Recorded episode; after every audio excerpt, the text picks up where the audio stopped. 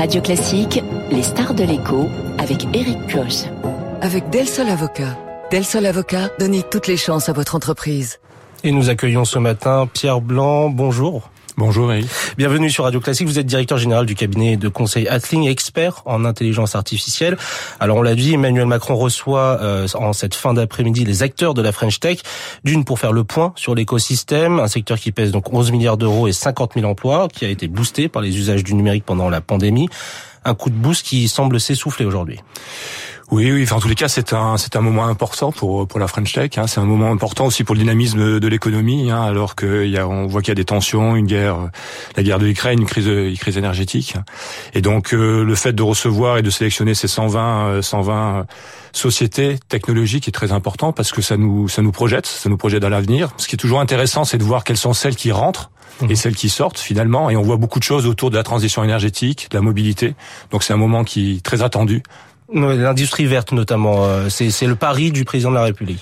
Oui, entre autres, hein, mais je pense que tout ce qui est lié aussi à la mobilité, tout ce qui est lié aussi, je regardais les, le classement sur les sur les banques, sur la sécurité, la cybersécurité, on se projette quand même dans ce que sera demain le, la technologie et sera le, finalement l'économie.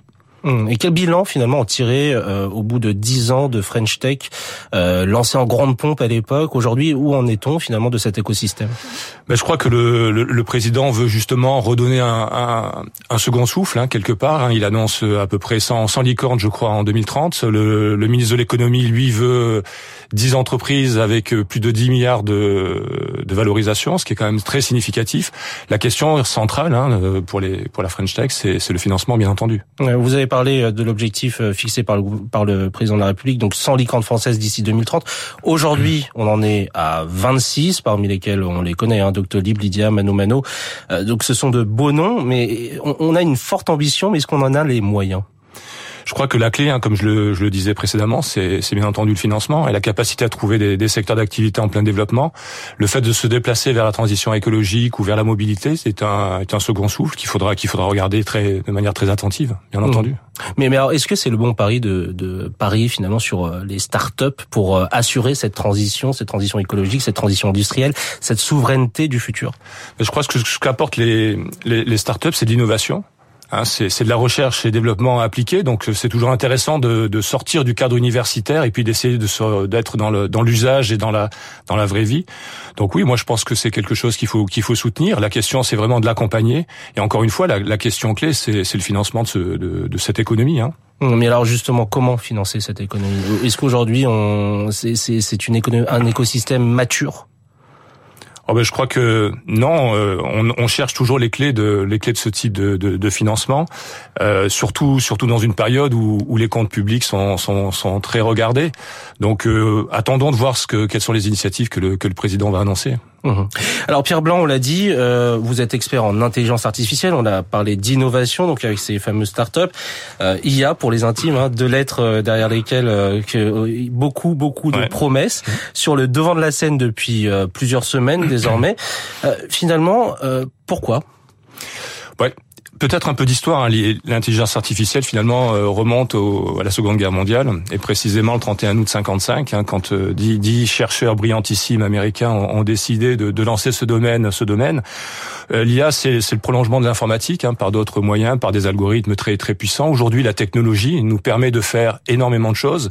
On arrive à digitaliser, donc à représenter notre monde de manière très synthétique entre, avec des 0 et des 1, et donc ensuite à pouvoir extraire de l'information de, de, de, de, ces données. Et euh, aujourd'hui, les machines et les performances des machines nous permettent de faire des choses qui sont absolument incroyables, euh, notamment euh, en parlant de la reconnaissance vocale. Hein, on se sert tous hein, de, de dictaphones et autres. Dans les années dans les années 2000, ça existait déjà. Aujourd'hui, ça se fait sans, sans aucune sans aucune euh, sans problématique de, de couture.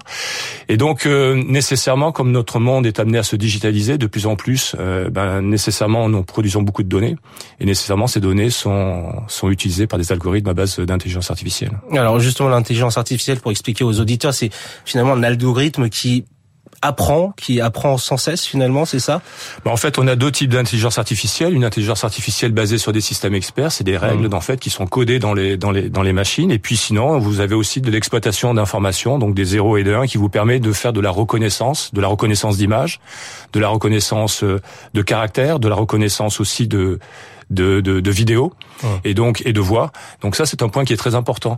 Ce il faut regarder euh, ce qui se passe notamment chez les Gafa et les investissements qu'ils mettent en matière de, de R&D aux États-Unis et d'innovation. Et vous apercevez que notamment l'un des plus gros, euh, si ce n'est le plus gros euh, site de e-commerce, investit énormément sur tout ce qui est reconnaissance vocale. Hum.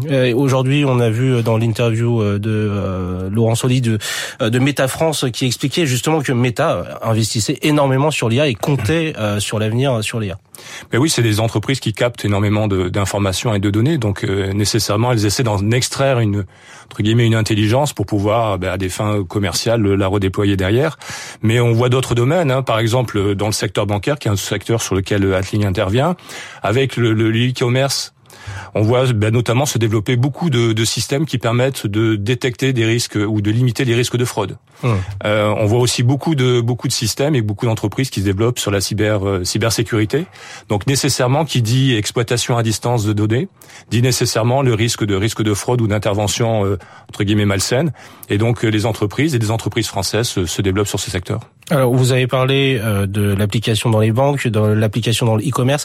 On a surtout entendu parler ces derniers temps euh, du fameux chat GPT ou encore euh, de Dali, cette plateforme qui permet de créer des œuvres d'art parfois de très très grande qualité. On se pose la question, finalement, est-ce que l'intelligence artificielle peut remplacer l'humain et faut-il s'en méfier? Bon, c'est une question centrale et qui revient euh, de manière très très régulière. Merci de merci de me la poser parce que la, la réponse n'est pas aussi aussi simple que mmh. ça. Je pense que d'abord derrière euh, derrière l'intelligence artificielle, c'est vraiment une question de société et de choix de société hein, dont, euh, au centre au centre des débats. Et bien entendu, la question c'est comment vous positionnez le curseur entre entre l'homme et la machine. Alors tout le monde a dû s'exercer sur ChatGPT euh, avec avec succès ou avec avec frustration ou avec déception ou avec avec un certain étonnement un certain humour, étonnement humour et autres. Je m'étais demandé de, de préparer notre notre interview euh, à partir de ChatGPT, mais je crois que non, on a encore un peu de temps. ça marche pas vraiment. En tous les cas, pas pas comme j'aurais souhaité, euh, parce que bien entendu, dans la machine est codé euh, ou en tous les cas la machine est entraînée avec euh, avec euh, bah, des informations qui quelque part lui donnent lui donnent un biais et n'aurait pas nécessairement reproduit ce que j'aurais souhaité euh, vous dire ce matin. Mais je trouve je trouve toujours intéressant de regarder ces, ces, ces innovations et surtout sa diffusion au grand public, mmh. parce que autant l'intelligence artificielle et l'IA dans les années 50 c'était réservé à l'armée, c'était réservé aux universitaires. Maintenant on voit que c'est une diffusion qui va dans le grand public et quelque part ça ça amène l'acceptation aussi de ce type d'outils alors encore faut-il en connaître les limites et, savoir les utiliser en connaissance de cause. Mais quand même, le point qui est important, c'est que depuis 5 euh, à 10 ans, on voit se diffuser en fait ce type de technologie et on commence les uns et les autres dans notre entourage à parler d'intelligence artificielle, alors que dans les années au début des années 2000, ce terme était certes utilisé, mais en tous les cas pas dans le grand public. Donc c'est quand même un point, euh, un point d'attention, de vigilance, mais c'est aussi un point qui, enfin, qui nous permet de bah, d'avancer, de développer, euh, développer les compétences. Mmh. Alexis Clarkson tout à l'heure euh, dans sa revue de presse internationale parlait de The Guardian qui euh, revenait justement sur l'application de l'intelligence artificielle dans le monde de l'entreprise et disait c'est peut-être une menace pour certains travailleurs des, des classes moyennes. Est-ce que c'est le cas? Est-ce que encore une fois, est-ce que potentiellement une intelligence artificielle peut faire mieux qu'un humain dans les entreprises? Donc vous me donnez quatre heures pour pour développer le, le propos, c'est ça Il nous reste, il reste une minute. Écoutez, je, enfin, euh, moi je fais plutôt partie des, des, des optimistes par mm. rapport au, au, sujet de. Il faut quand même se dire que c'est un outil. C'est un outil développé par euh, par l'homme avec un grand H. Mais est-ce que des métiers peuvent disparaître? Pas nécessairement. Je pense qu'il y a dans les métiers des tâches qui, elles, peuvent disparaître. En fait, l'intelligence artificielle aujourd'hui est très verticale. Elle est en capacité de pouvoir émuler, simuler certaines tâches qui sont exécutées. De là à être capable de faire tout ce que fait Comme un par exemple, très concrètement oh ben des, des, points de contrôle, par exemple. Hein. Dès que vous avez des procédures et autres et des règles, nécessairement, vous pouvez les coder dans une machine et vous pouvez contrôler. Euh, par exemple, je parlais du, du secteur bancaire. Vous pouvez euh, euh, analyser des documents que vous transmet votre client, donc par de la reconnaissance, des reconnaissances d'images. Mais après de là à vraiment complètement émuler toutes les fonctions cognitives de l'être humain dans une même et seule machine, non, on en est, on en est encore loin. Par contre, vous avez raison, il y a des tâches sur lesquelles aujourd'hui, très clairement, euh, la machine est plus performante que le que, que l'être humain. Je vous rappelle juste qu'en 2012, hein, il y a, il y a un, concours qui s'appelle ImageNet de reconnaissance d'images. Euh, sur la base de, de, de millions d'images, la machine est en capacité d'avoir un taux d'erreur qui est inférieur à l'être humain.